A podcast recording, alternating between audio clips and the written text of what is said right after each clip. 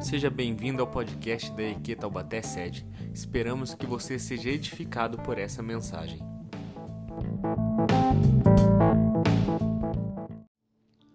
Apocalipse 1, versículo 6 diz o seguinte: Ele fez de nós um reino de sacerdotes para Deus, seu Pai. A Ele sejam a glória e o poder para todo sempre. Amém. Amém? Ontem nós celebramos os 503 anos da Reforma Protestante. Nós não celebramos o Dia das Bruxas, não, pelo contrário. A gente celebrou o, aquilo que há 503 anos atrás, dia 31 de dezembro de 1517, aconteceu na Alemanha um movimento que tinha começado muito tempo antes né, a gente vai, na história da igreja, a gente vai ver que existe um movimento chamado de movimento pré-reforma, antes da reforma em si. É um movimento que vai começar em uma parte da, da, da Europa ali, você vai ter a Suíça, você vai ter alguns outros países que, a própria Inglaterra, que, que alguns homens de dentro da igreja, eles começam a olhar para aquilo que a igreja está vivendo, para aquilo que os líderes da igreja estão fazendo e para onde eles estão conduzindo o povo, e eles começam a olhar para a Bíblia e falar: peraí, algo de errado não está certo. Tem alguma coisa aí que não está batendo. Então você vai ter alguns homens que Deus foi levantando até a gente chegar nessa, nesse famoso, nesse fatídico dia de, de 31 de outubro com Lutero. Você vai ter Deus levantando o Savonarola na Itália um homem que olha para aquilo que a igreja estava fazendo, ele olha para a imoralidade sexual que existia na igreja, ele fala: peraí, a, a, a igreja, ela, ela tra, a Bíblia, ela traz a santidade de Deus e não, não é compatível essa imoralidade sexual que está vindo desde, desde os líderes. Não. Você vai ter Deus levantando homens como John Hus, Deus levantando homens como John, John Wycliffe. Se a pronúncia está certa é outra história, mas é isso aí. Mas várias coisas vão acontecendo, vários homens de Deus vão sendo levantados até a gente chegar nessa celebração que fazemos hoje. E, e, e, realmente nós temos que celebrar. O cristianismo não se inicia na reforma protestante. O cristianismo se inicia muito tempo antes. Acho que todo mundo concorda comigo, amém?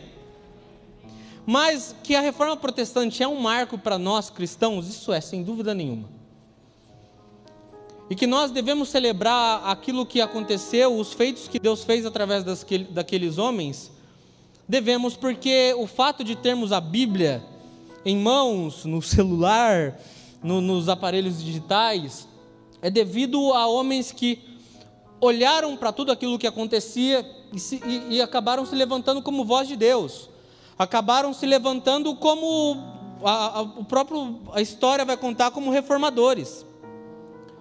Você vai ter homens que foram muito importantes nesse processo, como a gente conhece mesmo o próprio Martim Lutero. Posteriormente, tantos outros. Você vai ter mulheres que foram muito importantes nisso. Talvez a nossa sociedade não fale tanto das mulheres que foram tão importantes na reforma. Mas você tem a Catarina von, é, o sobrenome dela é da hora, vamos embora. Catarina von, que foi uma mulher que foi muito importante no processo da reforma. E o que acontece é que quando Lutero ele vai e escreve essas 95 teses, o objetivo dele não era de rachar, não era de romper com a igreja. Em nenhum momento ele teve esse objetivo no coração. E como a gente consegue deduzir isso?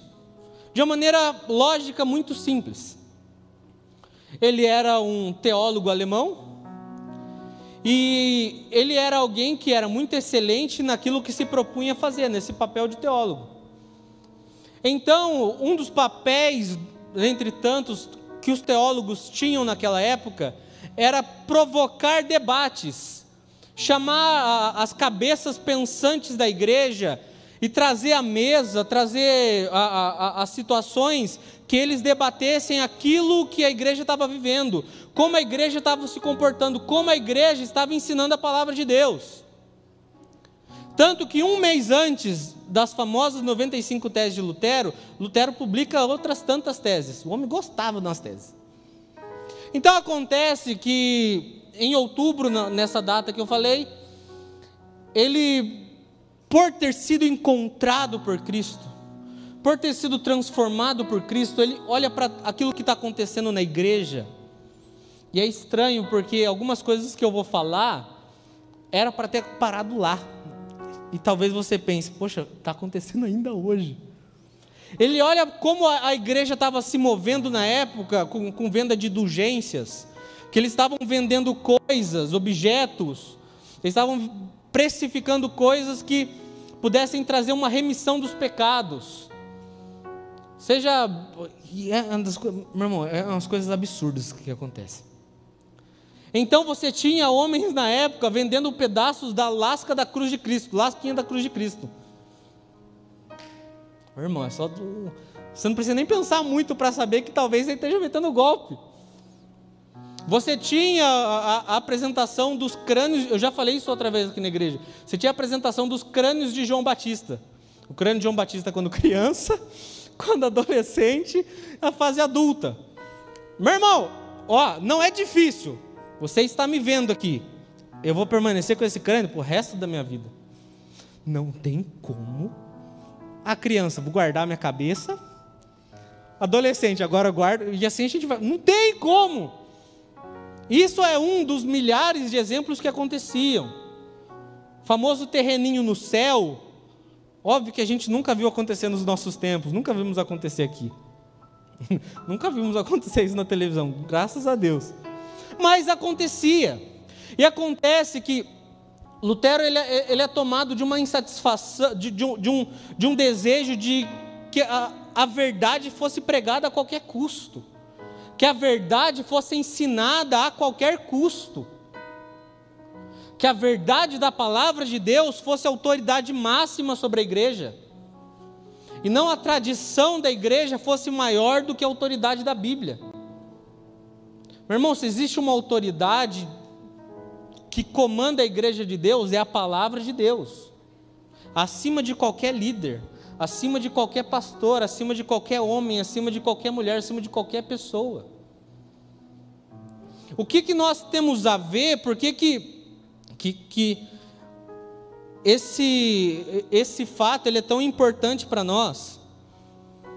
Porque ele é um movimento que ele nos faz ter acesso a palavra de Deus e, e dentre as coisas, um dos motivos de eu ter pego o, o texto de Apocalipse, que é um dos textos que Lutero defende muito, sobre algo chamado sacerdócio de todos os santos, o sacerdócio de todos os crentes. Lutero ele se levanta então como um homem dizendo a favor da justificação apenas de Deus, que a fé nos justifica. Não é o nosso muito trabalho, não é comprando coisas, não é comprando terreno no céu, não é pegando carnê da Casas Bahia, para, sabe, para dizer que você vai para o céu. Não, não é nada disso. Não é comprando lasca da cruz de Cristo, crânio de João Batista, sabe, umas coisas absurdas. Não! Mas a fé em Cristo Jesus que nos justifica. Amém?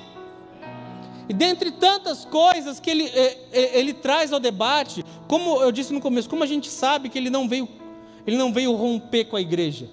Porque num ambiente que na Alemanha se falava e fala alemão, ele como teólogo, ele convoca ao debate outros teólogos que tivessem coragem. Ninguém teve coragem, porque ele era bom na conversa, me sabia do que fazia, em latim. Então, quando ele prega na igreja de. É, é difícil esse nome, Wittenberg, Wittenberg, Wittenberg, isso daí. As teses, ele está chamando alguém para falar: vamos pensar como igreja sobre aquilo que a gente tem pregado, sobre aquilo que a gente tem ensinado, sobre homens. Isso está lá no final das teses dele, você acha em qualquer pesquisa rápida.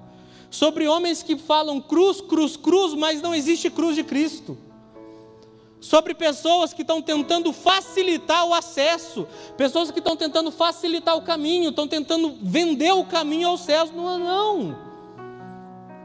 Acontece que a partir dali, como eu disse, esse é um movimento histórico, esse dia é um marco, mas que já vinha acontecendo muitos anos antes. Ali a gente tem um romper. E ali a gente começa então, a, a partir desse movimento que não foi meu irmão, talvez a gente acho que romantize muito como é que foi. Ah, ele foi, pegou o martelinho, pegou o papel, pá, deu, na madeira, deu na porta da igreja e tudo resolveu. Eu falei, não! Houve muita perseguição. Ele teve que ficar fugitivo por não sei quanto tempo, não só ele, como tantos outros homens e mulheres de Deus, que por não abrir mão da verdade da palavra de Cristo, tiveram que correr de muita gente, foram perseguidos, foram açoitados, porque se negaram a se dobrar para a mentira, se negaram a se vender. Hoje o que nós temos acesso, como eu disse, o cristianismo não começa de forma, ele começa muito antes. Mas essa Bíblia impressa, essa coisa bonita que a gente tem na mão, ela não foi conquistada de maneira fácil. Foi um movimento que Deus levanta homens e mulheres, sim, para que nós, como igreja, entendêssemos quem que é o Senhor da igreja de novo. Para que Lutero ele pudesse dizer como ele diz: o Papa não é o Senhor da igreja, os líderes não são os senhores da igreja, Cristo é o Senhor da igreja. E a Cristo nós devemos submissão, a Cristo nós devemos honra, a Cristo nós devemos louvor, a Cristo nós devemos glória. Cristo é o mediador entre Deus e os homens. E ele defende, então, dentre tantas coisas, essas duas correntes mais fortes, que somos justificados pela fé em Cristo, não por aquilo que nós fazemos. Por isso, meu irmão, você pode fazer muito na igreja, isso não significa nada. E ele fala sobre o sacerdócio de todos os santos, sobre o sacerdócio de todos os crentes. Ele está dizendo que nós temos acesso direto ao trono de Deus que nós todos devemos ter acesso direto à palavra de Deus. Que nós todos podemos, acima de qualquer religião, acima de qualquer ser humano, nos encontrar e ter comunhão com o Pai. Entenda que ele não está fazendo um. Ele não está excluindo o papel dos líderes da igreja, mas ele está colocando os líderes na igreja, os líderes da igreja no seu devido lugar como guias espirituais, como conselheiros, como aqueles que instruem. Mas ele diz o seguinte: você não precisa mais de terceiros para alcançar o trono da graça. Você não precisa mais de alguém para que essa pessoa te leve não. Ao mesmo tempo que abre-se essa janela de que nós temos acesso direto ao trono de Deus, essa graça de que temos acesso ao trono, ao trono de Deus, abre-se também a responsabilidade de que nós temos que ir. E essa é uma caminhada que cada um vai fazer por si. A gente vai desenvolver um pouco melhor isso. Mas o, o grande enfoque que acontece nesse, nesse movimento de, de reforma pré-reforma, a reforma em si, após reforma que acontece também, é que Deus escolhe homens, homens dizem sim ao chamado de Deus, dizem sim à verdade de Deus e, e põe tudo em risco. Põe a própria vida, põe a própria liberdade, põe, põe tudo. Porque a verdade da palavra era mais importante, porque ser cativo da palavra de Deus valia mais do que qualquer coisa. E eu, eu, eu decidi falar sobre esse tema porque passaram-se 503 anos desse dia e parece que a gente ainda está engatinhando nisso, nesse nosso sacerdócio.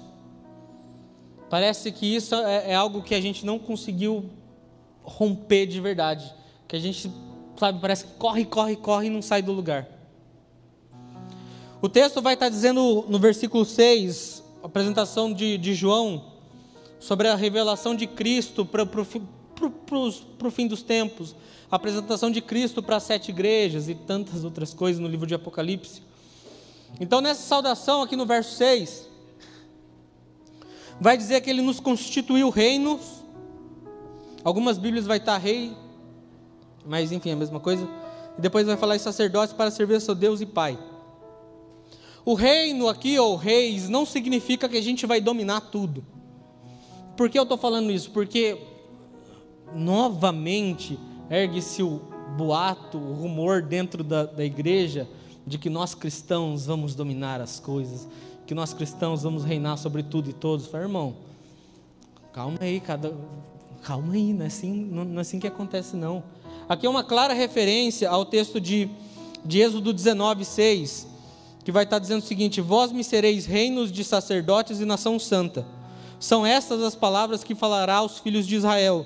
E aqui mostra que essa palavra de nós somos reino, quando aparece em Êxodo, é Deus falando ao seu povo, ao seu povo exclusivo, ao povo que pertencia a Ele. E quando Ele está falando agora, apresentando em Apocalipse para nós, essa revelação de Jesus Cristo, está mostrando que nós somos todos povo de Deus. Que quando fala que nos chama de reino, está falando sobre o lugar que nós temos acesso, que é o reino de Deus, aquilo que está disponível a nós, e mostrando que nós fazemos parte do povo de Deus, nós fazemos parte da, da, dessa família escolhida por Deus, amém? Estão comigo? Eu não senti muita firmeza, mas tudo bem. Mas graças a, a, a, sermos pertencentes a esse reino, sermos pertencentes a Deus, nós, como filhos, nós, como filhas de Deus, podemos sim nos achegar a Ele podemos sim nos achegar ao Pai que nos é apresentado. E nos é também proposto que existe uma herança que nós herdaremos, que existe algo, que esse reino é, é, é algo que nós acessaremos, que é algo que nós herdaremos. O reino dos céus, que é um reino de paz, de justiça e de alegria no espírito. Então, quando está falando sobre nós, sobre eh, isso de reino, está dizendo a nós que nós somos filhos de Deus, nós somos escolhidos por Deus, nós somos casa de Deus, mas que nós temos acesso então a Deus, que nós temos acesso ao reino de Deus, que nós temos acesso àquilo que Deus quer fazer e pode fazer e vai fazer na nossa geração, na nossa nação.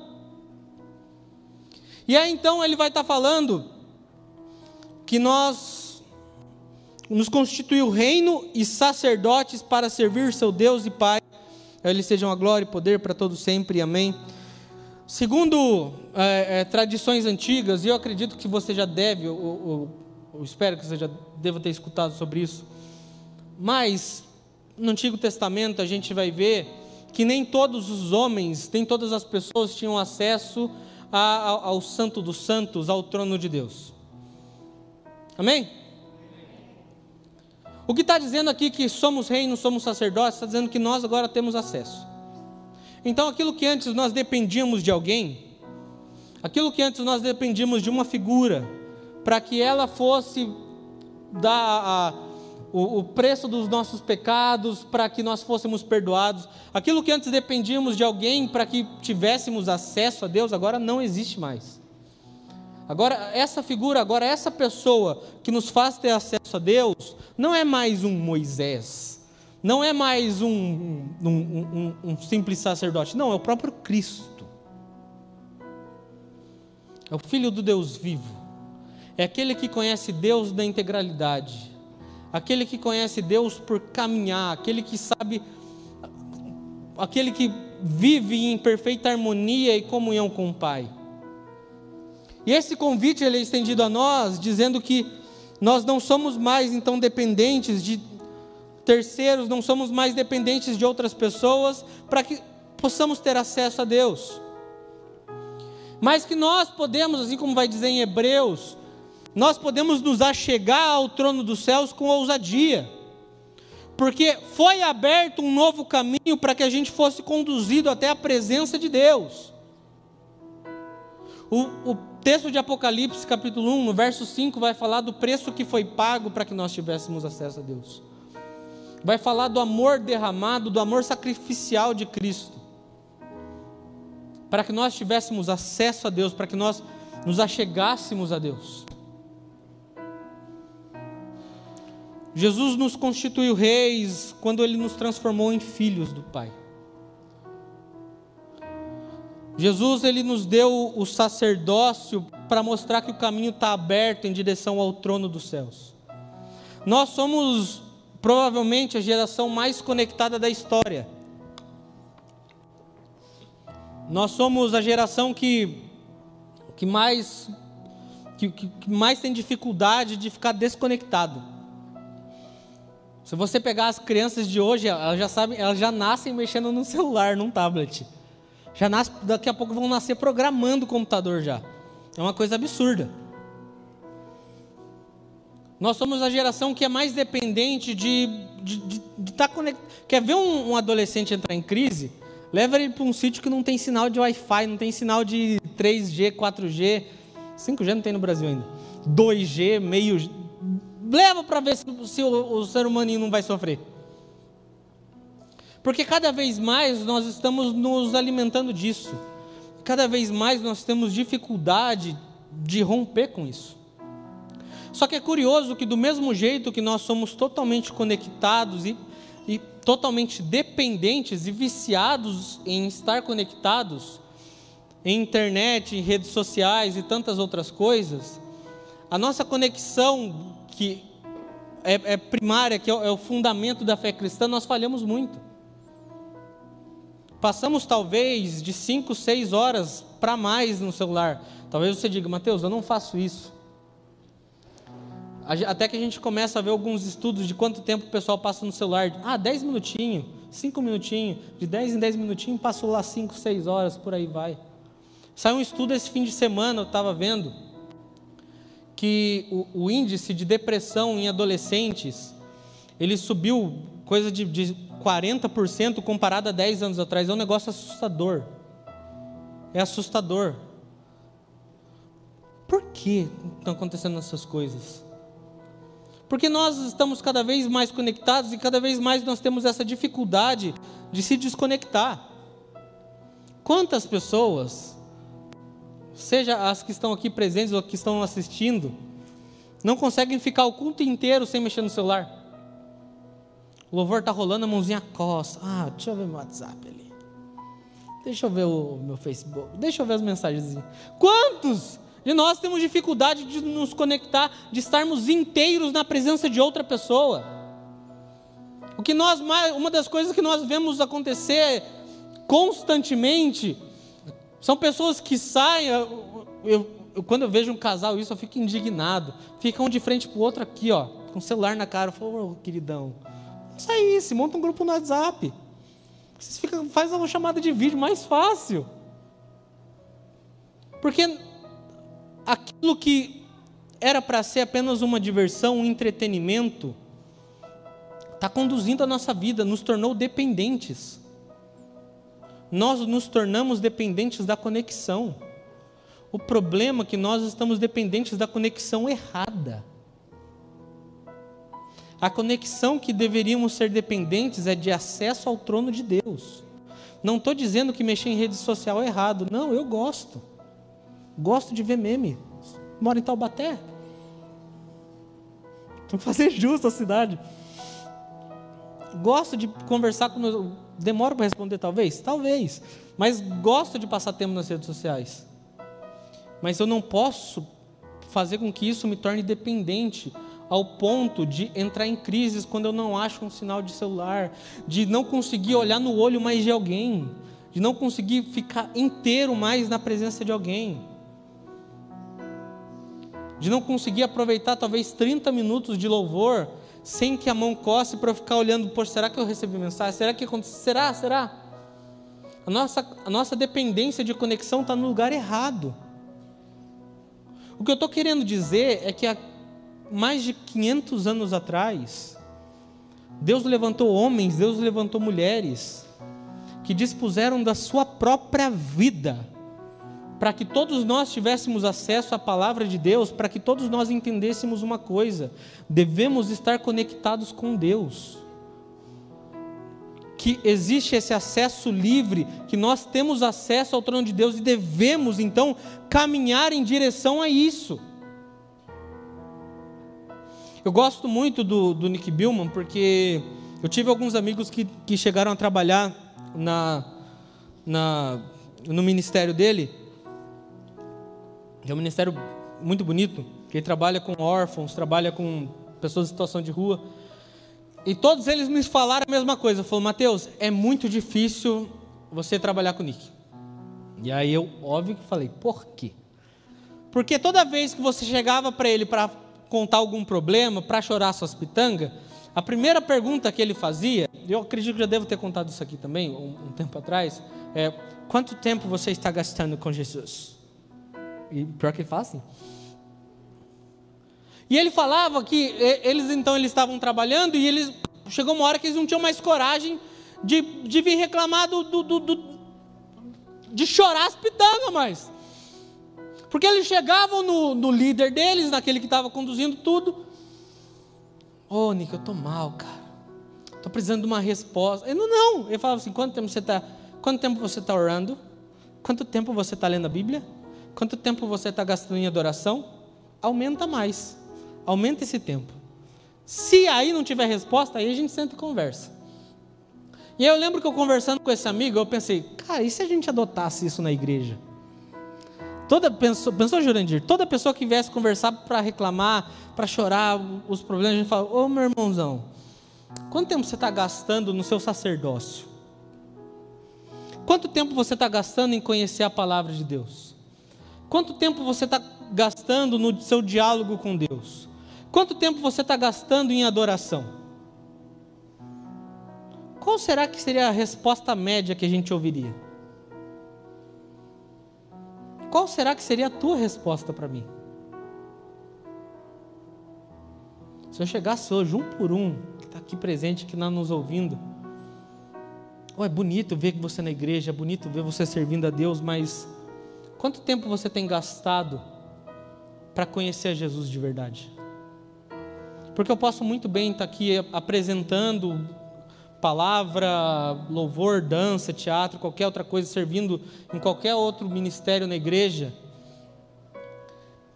Mas não são essas minhas obras que vão me salvar. Não, são, não é esse meu trabalho que vai me salvar.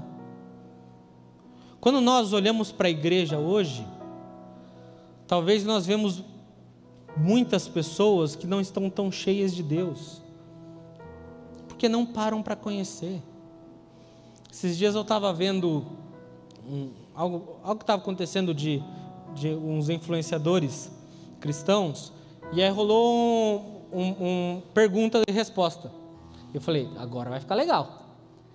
E aí fizeram a seguinte pergunta, um de cada lado. Quem foi que perseguiu Davi? Aí fala, ah, você está me tirando, né? Se perguntava qualquer criança aqui que vai na, escola, na, vai na escolinha, eu acredito que eles devem saber a resposta. E aí ficou os dois bonitão lá travado. Eu falei, hum, não está acontecendo. Meu irmão, mas era pergunta assim, ó. Primeira série. Sabe, primeira semaninha de escola bíblica.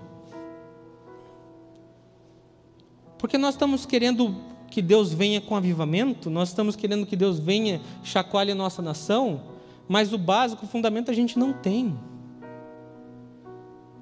Aquilo que deveria sustentar nossa vida, aquilo que deveria guiar nossa vida, aquilo que, sabe, deveria ser rotina, mas uma rotina positiva para nós, nós não temos. Então chegamos à igreja clamando por poder, clamando por uma palavra de Deus, que venha um profeta de Deus, daquele tapa na que tapa de profeta, é isso que eu te digo, ergamão, com aquela voz de trovão, que eu não tenho aquela voz de trovão, por isso que eu não sou tão profeta. A ponte fala, eis que te digo, meu servo. A gente parece que fica angustiado por isso e esquece que não apenas há 500 anos, mas há, há, há mais de dois mil anos, existem pessoas empenhando as suas próprias vidas para que possam conhecer a Cristo. O que nós temos feito com o acesso que nós temos a Deus? O que nós temos feito com esse acesso, com essa conexão que nós podemos ter? A gente pode pregar uma, bela teologia, a gente pode pregar tanta coisa aqui, meu irmão, cantar tanta coisa. Mas se você, coisa linda de Jesus, não caminhar em direção ao, a conhecer o próprio Cristo, não vai adiantar nada. Você vai passar 10, 20, 30, 40 anos aqui correndo sem sair do lugar. Caminhando sem crescer, caminhando sem se desenvolver. E é isso que mais me entristece. Porque é, é, é fato, toda pessoa que, acaba caindo, em via de regra, o pecado não começou no momento da queda, começou muito antes. Começou na negligência. Na negligência do nosso chamado de estarmos com Cristo. Esse é o nosso primeiro chamado. O meu chamado não, não, não é ficar pregando para vocês. Isso aqui é como eu exerço aquilo que Deus está me dando. Talvez seja por um tempo, talvez daqui a pouco Deus manda eu fazer outra coisa. O que importa é quanto tempo eu gasto, quanto tempo eu invisto nesse meu conhecer a Cristo. O meu desejo para nós, igreja de Deus, igreja do Senhor, é que nós levemos a sério aquilo que custou caro para muitas pessoas. Que nós não venhamos a negligenciar aquilo que custou caro para muita gente. Aquilo que tem custado caro para muita gente até hoje. O sacerdócio é uma responsabilidade que todos nós devemos ter. Ele não é apenas um privilégio, ele é uma responsabilidade também. E vão existir muitos dias que você não vai ter a mínima força, a mínima vontade, o mínimo desejo de fazer alguma coisa. Ai, Mateus, eu estou sem vontade de, de caminhando a, a, até o lugar de encontro com Deus. Meu irmão, se arrasta, vai arrasta, mas vai. Quanto dos nossos problemas, talvez eles não fossem diminuídos se nós estivéssemos numa comunhão mais profunda com Deus? Quantos dos nossos problemas são apenas um copo d'água e a gente transforma ele em tempestade, porque não temos essa conexão divina? Porque nos preocupamos na, nessa nossa conexão apenas no domingo, alguns apenas na Santa Ceia, outros a cada trimestre, semestre, anualmente, cada Copa do Mundo, não sei. Quatro em quatro anos aparecem os irmãos, estamos aí. Irmão, o que você tem feito com acesso que nós temos a Deus? Repito, não é apenas um privilégio, é uma responsabilidade que nós temos. Sacerdócio, do mesmo jeito que era no Antigo Testamento, que era um serviço, é um serviço para todos nós. Ele é, é tanto um serviço quanto uma posição. E nós exerceremos esse sacerdócio, reino e sacerdotes, não só nesse momento de comunhão a Deus, mas servindo uns aos outros, entregando, nos doando, amando uns aos outros, perdoando uns aos outros.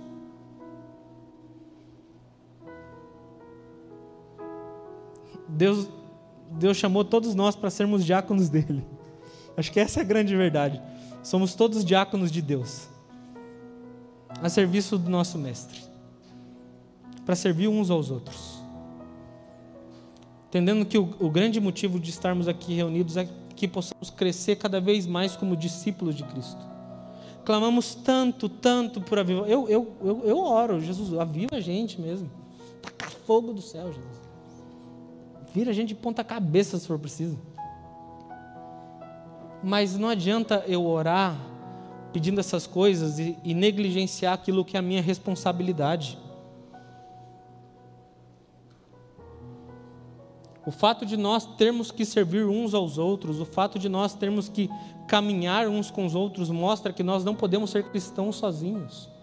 Mostra que não tem como ser igreja sozinho. Do mesmo jeito que não tem como você batizar a si mesmo, você põe a mão no seu nariz aqui, trava, sabe? Eu me batizo do mesmo jeito que você também não consegue nascer sozinho, você não consegue ser cristão sozinho. Nós fomos chamados para essa manifestação do sacerdócio, para que Cristo seja glorificado. Aquilo que fazemos tem que ser para que Cristo, a reunião que nós temos, a celebração que nós estamos tendo hoje, não é para que o Mateus apareça, não é para que o Mateus seja visto, mas é para que nesse serviço, não no serviço, no serviço, Cristo seja exaltado. Eu te pergunto quanto tempo de fé você tem, quanto tempo de caminhada cristã você tem, e por quanto tempo você tem negligenciado o, o seu sacerdócio, ou como você, sei lá, o quartinho, o secreto, eu gosto muito desse termo, piedade, o seu tempo de piedade. Quanto tempo? Para e pensa comigo. Talvez eu acho que essa seja uma das mensagens mais feijão com arroz do ano inteiro que eu estou fazendo. Mas, meu irmão, a gente precisa de fundamento. A gente precisa aprender a ler a palavra de Deus, a gente precisa aprender a conhecer, a gente precisa ler a palavra de Deus. A gente precisa investir tempo em conhecer Jesus. Não adianta você achar que você vai se tornar um melhor cristão só por ver conferência, só por ver vídeo no YouTube, só por receber palavra, só por receber oração, só por receber seja lá o que for. Isso é um chamado individual que nós exercemos no coletivo. Cristo me chama individualmente para crescer nele, para que eu exerça e manifeste isso na igreja, na comunhão dos santos. Cristo chama a todos nós para que possamos crescer nesse conhecimento, na graça dele, para que a igreja de Cristo seja edificada. Você não quer para uma próxima geração uma igreja cada vez mais madura? Esse tanto de criança linda e criança que está vindo aqui na igreja, quando estiver a sua idade, quando estiver no período tão difícil da adolescência, da juventude, que eles olhem e enxerguem uma igreja madura. Meu irmão, nós só vamos conseguir construir isso se nós investirmos nisso hoje. A celebração que fazemos da ceia é um chamado de volta, é um chamado de volta os nossos olhos para aquilo que é fundamental na nossa vida cristã. Quanto tempo diariamente, não é semanalmente, semestralmente, anualmente, eu não sei mais como é que fala os mentes da vida. E todos esses daí, os parentes. Quanto tempo, quanto, quanto tempo você tem gastado em conhecer Cristo?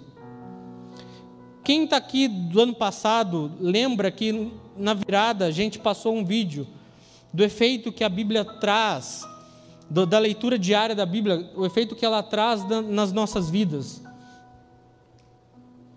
Talvez muitas das nossas tempestades são apenas negligências ao sacerdócio. Talvez muitas das nossas crises são talvez negligência ao nosso chamado de conhecer e de comunhão com Cristo. E é algo que nós iremos fazer até a eternidade. Eu lembro uma vez um pastor pregando, eu achei muito bonito isso que ele falou, falou, Deus é tão bom, mas Deus ele é tão gracioso, que aquela pessoa que passou a vida inteira sem conhecer Ele, Ele não vai deixar ela ficar no céu, porque ela vai ficar perdida, não vai saber o que vai fazer. Não, tem outro lugar um pouquinho mais, é um pouquinho mais quente, mas tem outro lugar para você. Meu irmão, nós fomos chamados para ter relacionamento com Cristo. Nós fomos chamados para conhecê-lo. E esse não é um papel só meu como pastor da igreja. Esse não é um papel só dos outros pastores da igreja, das, das pastoras da igreja, não. Nós não vamos fazer isso por você. É um chamado individual que nós expressamos coletivamente. Quanto tempo você tem gastado nessa sua conexão com Cristo? Quanto tempo você tem gastado na internet? Aí depois reclama: ah, a igreja está fria. Ah, os irmãos aí falam, irmão. Se a gente virasse a cadeira só uma vez para perguntar: e o teu relacionamento com Jesus, como que está? Porque muitos de nós, parece que, pela falta de, de, de, de hábito, de buscar ouvir Deus, de buscar conhecer a Deus, nós desistimos. Talvez só tenha acontecido comigo. Eu acredito que só comigo aconteceu. De várias vezes, não alguma, várias vezes, eu ia orar, parece que eu estava sozinho. E orava e dava até vontade, falava, Deus, você está aí? Mas eu acho que só aconteceu comigo. Algumas vezes de ler a Bíblia e falar, beleza.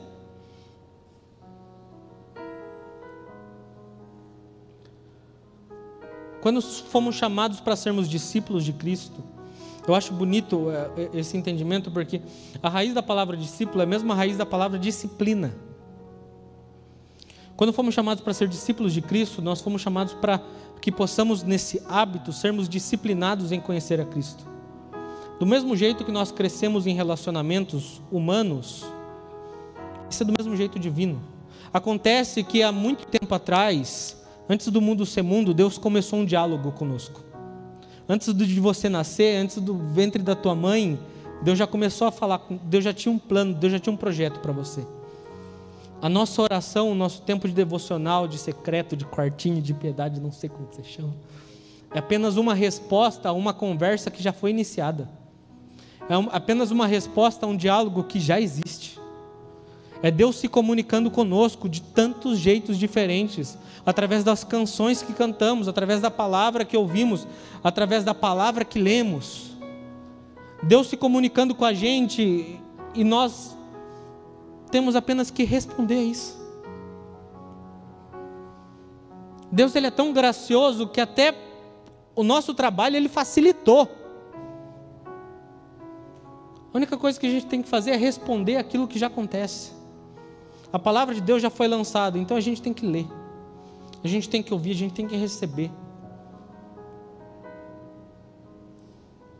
Como você tem vivido os seus dias? Como você tem vivido e construído esse seu cristianismo?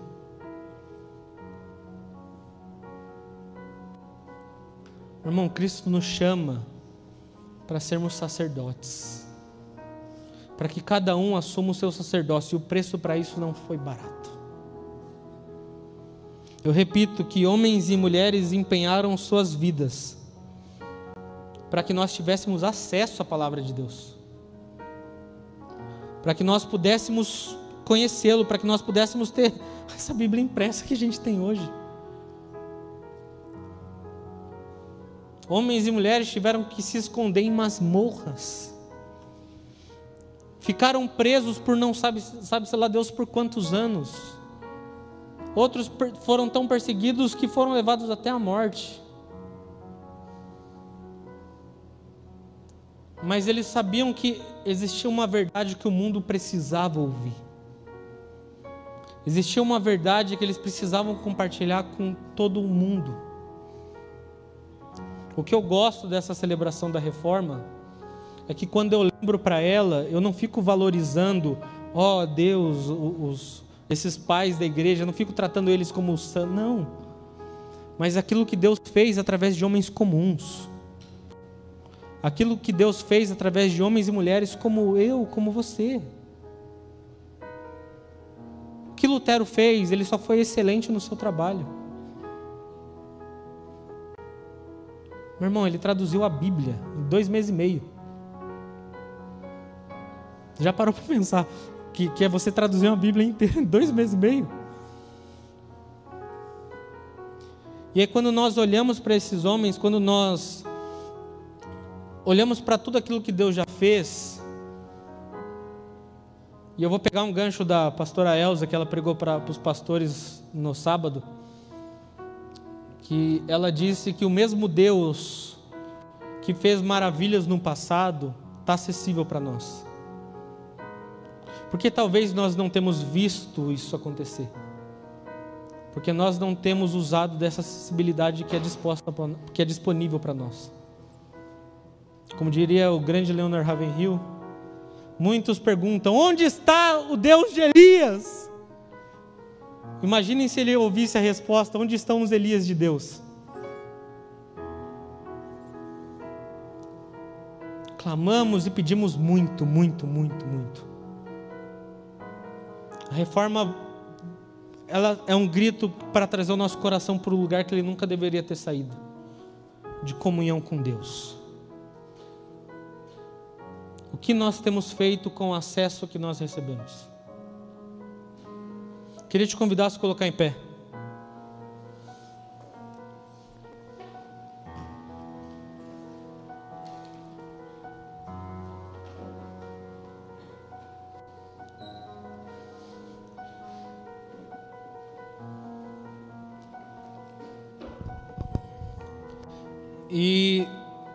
fazer nesse primeiro momento, a gente vai cear ainda, mas nesse primeiro momento, te fazer refletir sobre a sua vida com Deus.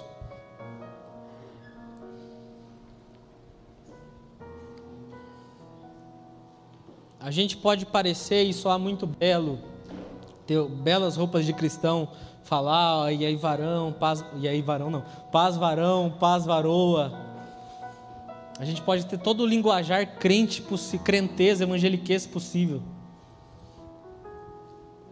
Mas a nossa vida não bate com aquilo que a gente está pregando. Feche seus olhos.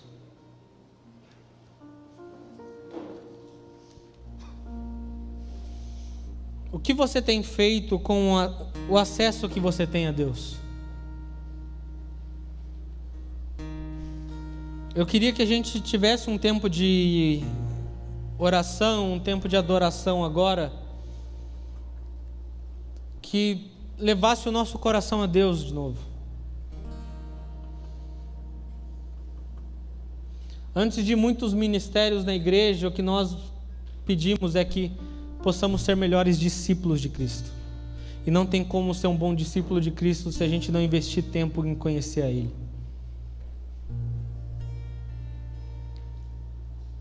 A mensagem dessa noite é para te fazer refletir naquilo que é mais simples da nossa vida. Com que seriedade você tem tratado o preço que foi pago para que nós tivéssemos acesso a Deus?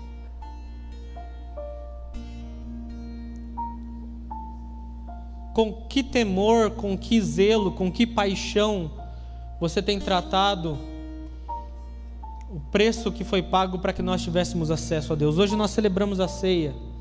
Hoje nós celebramos a reconciliação de Deus com os homens. Hoje nós celebramos a, a, a vitória de Cristo na cruz. Mas não adianta nada nós celebrarmos uma vez por semana. Cristo nos chama para celebrarmos todos os dias para todos os dias nos encontrarmos com Ele. Então, feche os seus olhos.